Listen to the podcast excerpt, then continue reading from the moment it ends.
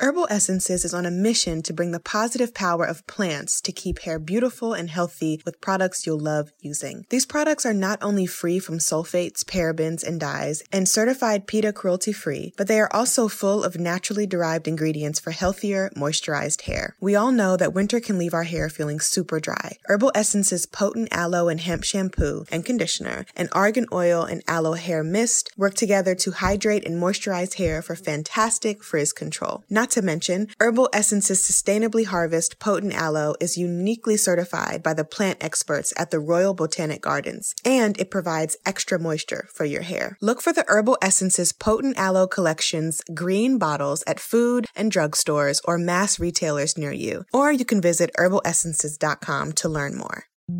Hi, I'm Alex Elle, and I write books for a living.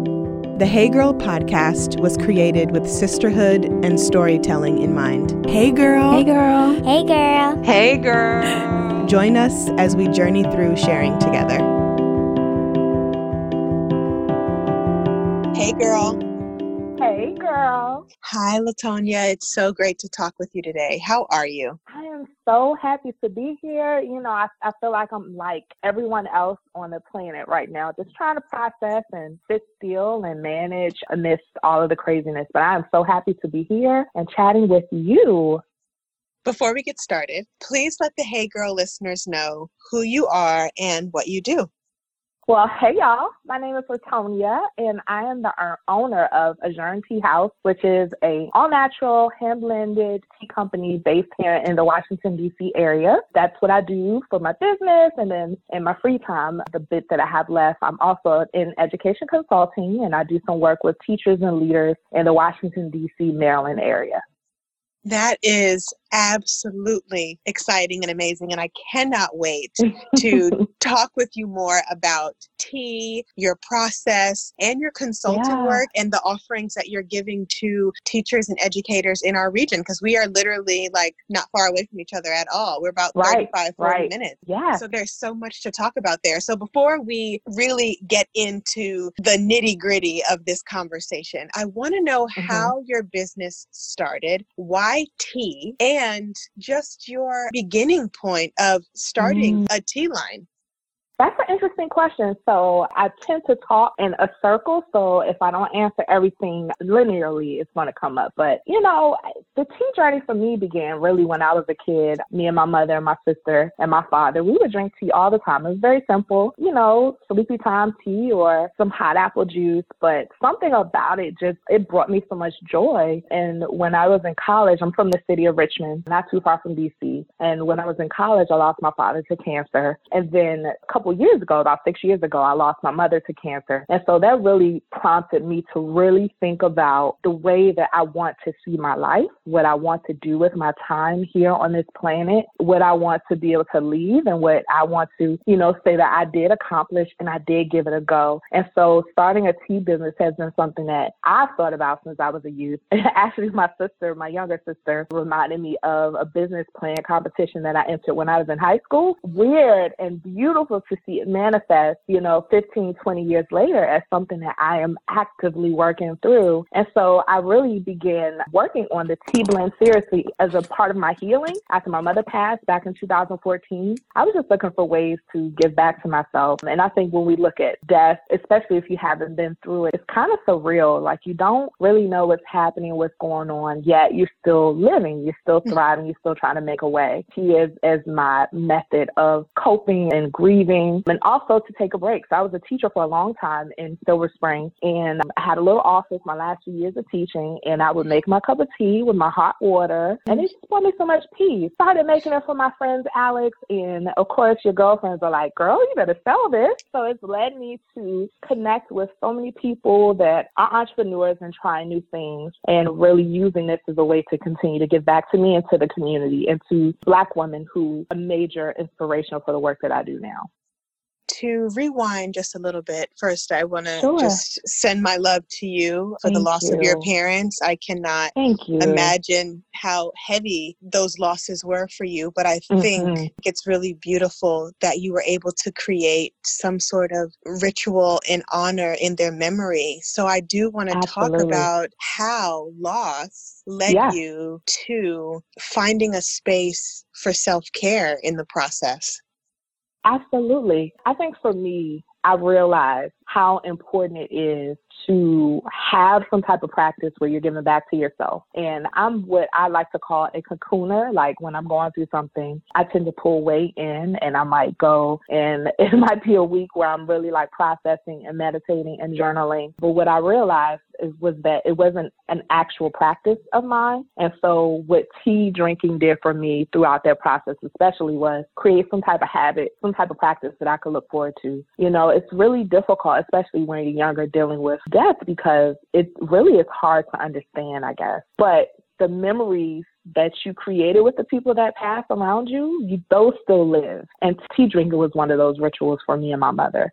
Her from her diagnosis to her passing was about a year, year and a half. And Mm. so I was literally teaching in Silver Spring and then I would drive to Richmond from, you know, Thursday to Friday every week. And even towards the end of her life, we would drink tea. And I think for me, you know, my mother had a few last words, but one of the ones that really stuck with me were to be happy. And so Mm. I love educating and working with youth. Kids are never the problem, but bureaucracy and capitalism and adults, they will drive you crazy. And what I noticed is even when I started to implement those practices, like drinking tea during my breaks at work, I was still like super stressed. I started to get migraines every week, upset stomachs, you know, just little things that were showing me how stress was manifesting in my body. And so I decided to leave the classroom. That was also a part of our process was leaving the classroom and making sure that I'm giving some time to the things that make me happy, make me smile. And it just so happens that having little tea parties with my girlfriends or making my husband drink the tea. He's not a huge tea drinker, but occasionally I make him drink the tea.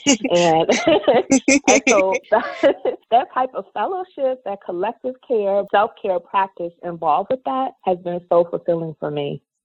So, with tea being this ritual, being this place of joy and sense of maybe belonging, is what I've heard you say, Yeah. um, and comfort. Do you remember when you said, okay, I'm going to bring this brand to life? I'm going to give the blend these Mm. beautiful, soulful names. I'm going to have this sultry, sexy packaging, which I love. And um, do you remember that moment? Like, okay, I'm doing this and I'm going to be happy doing it. That is a good question. I so what I love to do, I'm a creator regardless. Even as a kid, as a teacher, even if I didn't teach the content, I love creating lessons and activities and different ways to engage children. So I'd been working on a what if plan for a while. Like, what if I could have my own tea shop? What would that look like? What if I could, you know, blend teas? What would they be? And so I started with that years before, and it was the year after my mother, a couple years after my mother passed, that my husband was like, "Hey, I want to gift you an LLC for Christmas. Like, you want to go for it?" Wow. And that was the beginning. So it wasn't even a situation where I was like, oh, yes, I'm ready to start this thing. I can do it. And I think that's one of the things that I love to communicate with people that are trying to start something. It doesn't happen the same for everyone. Like for me, it was this, oh, yeah, I'm just having fun creating. And then I had my people around me were like, hey, sis, we can do this, girl. You can Mhm. start a business. You know, my Mhm. husband, who was like, hey, we can make this happen for a Christmas gift if you're interested. And that really pushed me along too. And it's something special to have people around you that are kind of saying, hey, we can do this. The moment where I was like, oh, this is a thing was sitting down and I, so I do everything.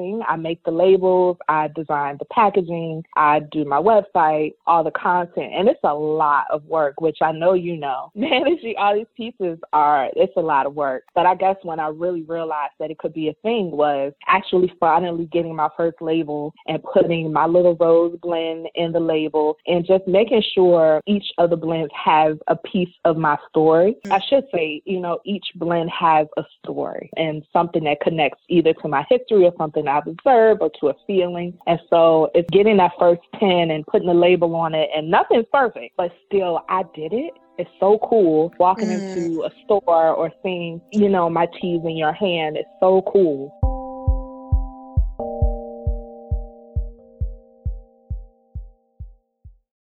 Herbal Essences believes in plant based beauty. Their potent aloe collections are sulfate free and paraben free, and instead infused with real botanicals with the indulgent scents you know and love. They are on a mission to bring the positive power of plants to keep hair beautiful and healthy with products you'll love using. We all know that winter can leave our curls feeling super dry. Herbal Essences potent aloe and mango shampoo, conditioner, and curl cream work together to hydrate for moisturized, defined, and long lasting curls. Herbal Essences Sustainably Harvest Potent Aloe is uniquely certified by the plant experts at the Royal Botanic Gardens Kew, and it provides extra moisture for your hair. These products are not only free from sulfates, parabens, and dyes, and certified PETA cruelty free, but they are also full of naturally derived ingredients for healthier, moisturized hair. Sound intriguing? Look for the Herbal Essences Potent Aloe Collection's green bottle at food, drugstores, or mass retailers near you, or you can visit herbalessences.com to learn more.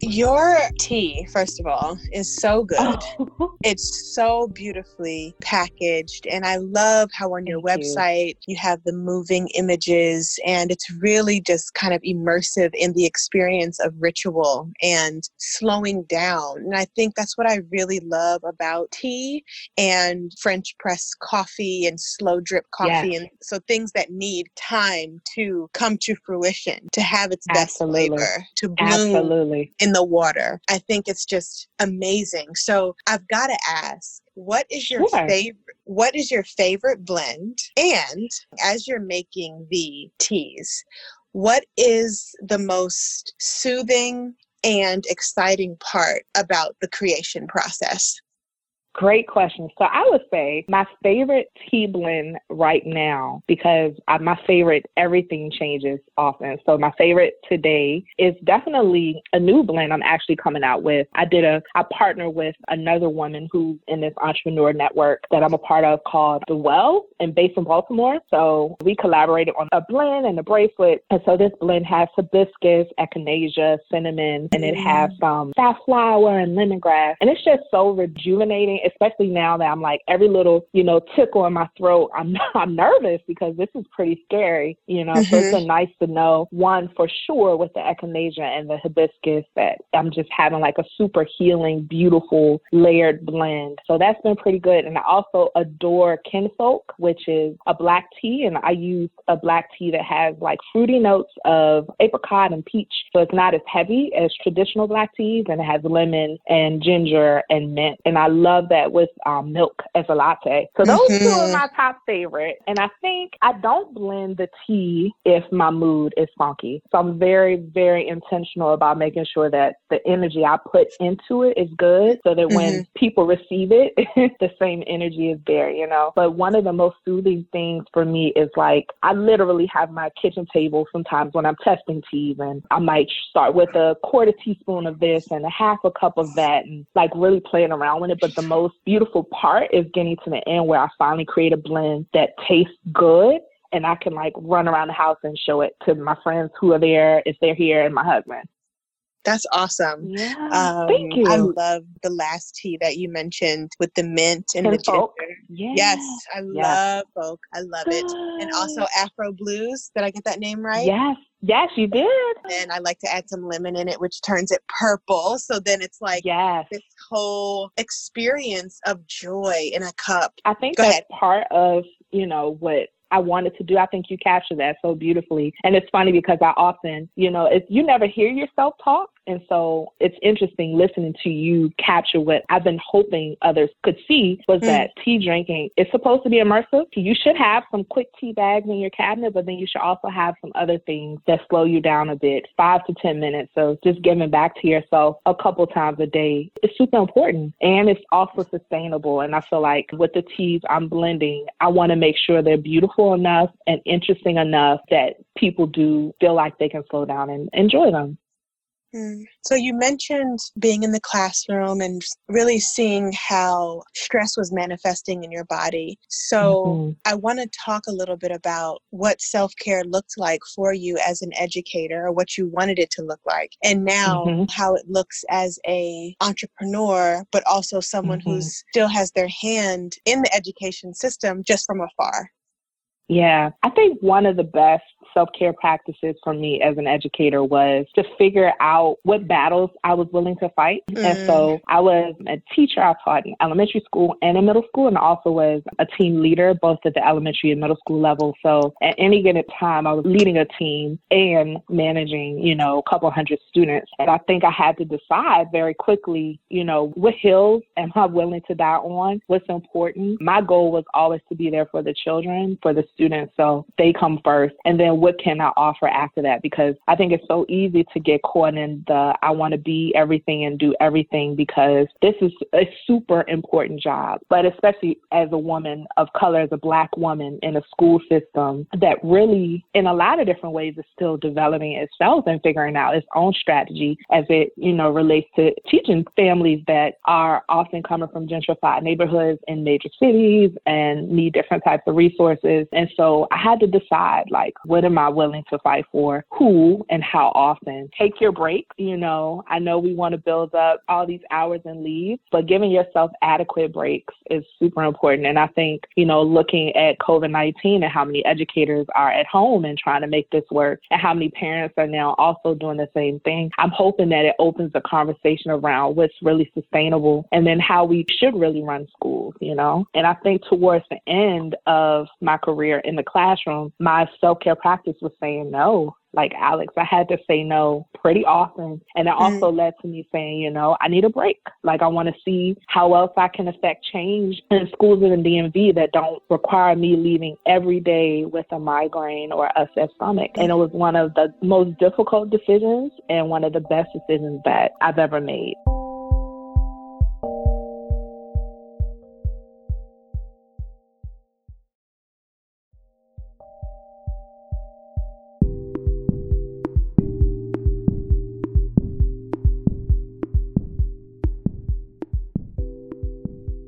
Wow. So, as we wrap up this conversation, I definitely want to touch on being a woman of color, a Black woman in the space mm-hmm. of making things and mm-hmm. creating beautiful things. And I don't know if you've had this experience before, but I remember when I had my skincare line and I miss it so much. I just don't have the time, but I, I miss it so much. I remember like when people finding out that I was a Black woman, be it mm-hmm. stockists, or be it customers. When black folks found out I was black, it was this sense of pride and just like, yeah, yeah girl, you know? But when other folks found out I was black, it was this sense of like shock. Like, uh-huh. like you can produce something that pretty, mm-hmm. you can mm-hmm. have this type of aesthetic. And it mm-hmm. made me feel even saying it out loud right now, and I've had these conversations with other black business owners, but saying it out loud just makes me cringe. It makes me feel really uncomfortable because it's like, yes. who said that beautiful aesthetic and beautiful offerings are only for one type of person or one type of customer right. base or one type of demographic? So I did want to mm-hmm. talk to mm-hmm. you about how that has shown up for you. And if it hasn't, that's amazing. But how yeah. you will handle it when it does, yeah. because it will, unfortunately. It will. it has. What I've encountered a lot is black folk are always cheering me on. Even if I don't make a sale, even if they're like, yeah, I'm not much of a tea drinker. People, black people are often really, really proud to see that I'm going after something, right? Like to see ourselves in a product means so much. Um, I've actually had this conversation back and forth because not only am I'm African American woman, but I'm also a big African American woman. So there's a lot of other things that I think about coming into a wellness space. Can you be a plus size woman and be well? Can you drink tea and be well? So some of the things I've dealt with often were, you know, around the packaging, like, well, who did that for you? Oh, you did that yourself? Oh, well, I can't believe. And so it's just kind of like, well, what do you mean? Mm-hmm. Especially, I started out doing um, a few events here, there in the Georgetown area, which is an interesting area because the people I worked with were awesome. Some of the customers were not always awesome. They really want to, you know, it was kind of the question, well, where do you buy your teas from? Well, how do you know it's organic? Well, what's certified and what's that, this and what's that? And mm-hmm. I remember leaving one pop up thinking, like, but would you have asked me that if I looked different? Did I need to credential myself prior to coming to do a pop up for tea? Would you have asked that of another tea company? And so it has been something that I've been thinking about. I've also gotten a lot of customers that are like, do you make weight loss teas? Do you make any skinny teas? And hmm. what's interesting, what I try to tell people is like a couple things, right? So every tea brand isn't, every brand is going to do everything that you want them to do. Like I'm not, I don't buy into diet culture. I'm not going to sell that to someone else. There's so many other brands that you can purchase from. So no shade, but shade, you got to go somewhere else for it. But then also, I'm like, did you see me? How do you think that feels to ask a person that looks like me? And then, you know, why would I market that? I just, there's so many questions that I've had to ask about some of those encounters. So yes, sis, I absolutely know what you're talking about. And I had no idea that's something that you dealt with, especially because I purchased, I was a buyer of Balm & Co. I'm just so surprised that you had to deal with that, but also not shocked. I do want to like put a disclaimer that I don't think it was ever coming from a place of outward mm-hmm. judgment, mm-hmm. but it didn't come across as wanting to be curious. It came across as shocked. Right. I mean, so many different people listen to this podcast from all different walks of life, backgrounds, etc. And I think these conversations are really important because I am a Black woman. And mm-hmm. I think it's very pivotal for us to share our experiences specifically around entrepreneurship and creating mm-hmm. things and making things. We're not just making things mm-hmm. with our hands, we're pouring in our hearts, mm-hmm. our souls, our bodies mm-hmm. in all these mm-hmm. different ways. And my goal in this life is to build community and have that community yeah. look like me, look like my neighbor, look like somebody else, and have sense of belonging. But I also yeah. want other women, be it business owners or not, to be able to say that they can do something and be proud of it and also yeah. not feel like they have to shrink or over explain their craft yeah. or their prices, that too. It's just, it can be just so complicated. But I wanted to make sure I brought that up just because, like, that's a thing. And I don't think a lot of people mm-hmm. think it's a thing until they mm-hmm. experience it. Mm-hmm. It is super scary, I think, for me. So I, I, facilitate as a part of my consulting work. So I do a lot of workshops with teachers and schools and school leaders and whatnot. So there's certain conversations that I'm comfortable having, but it does like it's that feeling you get when you're like someone's questioning me, not trying to be rude, but it still is rude. My mm-hmm. mother used to always say, "You didn't mean to, but you didn't mean not to. You didn't intend to, but the impact is very different." And you're absolutely right. The things that we say, the questions we ask, they all have Some are not good. Some really challenge me. And I have had some questions where I'm just like, wait, what? You didn't think I could do this? Mm-hmm. Why why wouldn't it be nice? If I did it myself. Why is that a big deal? And yeah, the price is going to be more expensive than Lipton, but you also pay for the craft and the creativity and the like. This is my arm mixing these teas together. Mm-hmm. My creativity. Each tea I take a couple months to even formulate. I don't just put herbs in a bowl. Like I literally go through measurements and tastings, and then I take them to a group of people to taste. So I go through a long process for this. So when people ask me questions like that, is it is kind of tough. It teaches us how to advocate for ourselves. It mm-hmm. teaches us mm-hmm. how to speak up with clarity about our crafts. Oh yeah. Oh, and it yeah. also teaches us to hold space for ooh, which can be challenging for others. Mm-hmm. They mm-hmm. don't understand or when they don't get it or when they aren't open to. Mm-hmm. So I think it's just moving through the process of creating something and offering it to the world is a brave act. Everything that I've bought from you, I've just been and I know you sent me some things and I fell in love love. And I was like, oh, this has yeah. to be a staple in this house. Like, so happy to have this connection. I know I said I only had one more question, but I actually have another question for you. Sure, I don't have anywhere to go. Where I'm in the house. You in the house? Yep, in the house. Staying hashtag staying at home. So with this global pandemic being a thing right mm-hmm. now and you being an entrepreneur, how is this affecting you if it is? And how are you moving through the changes that are happening mm-hmm. to our economy as a small mm-hmm. business owner during this time?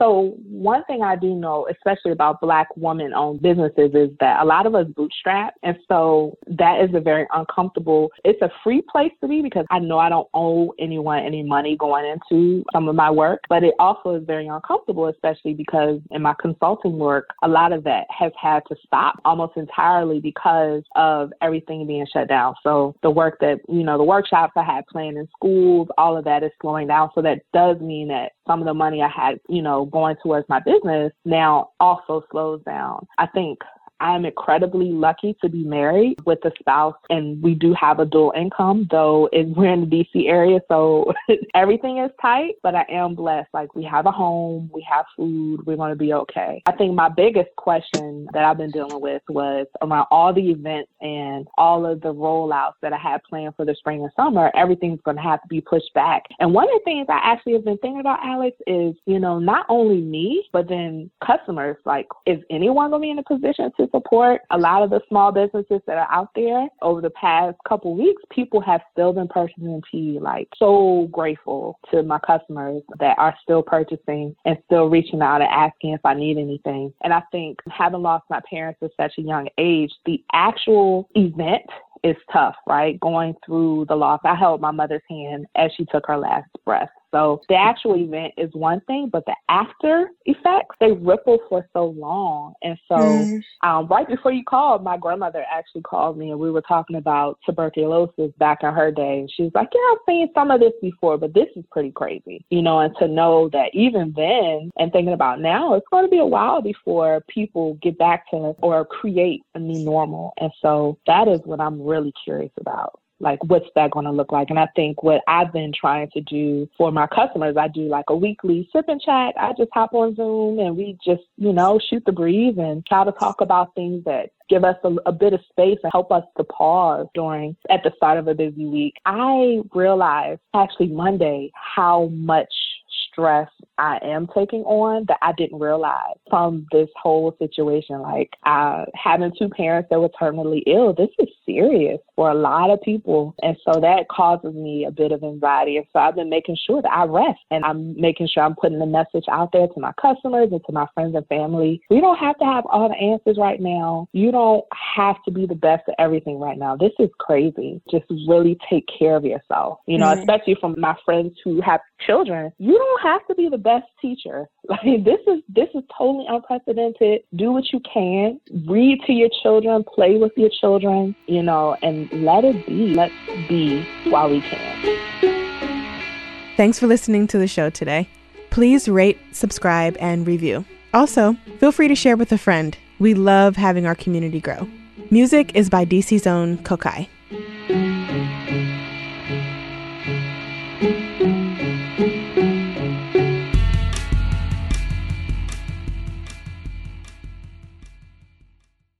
Hey Girl podcast is produced by Wayne Bertram and me, Alex Elle.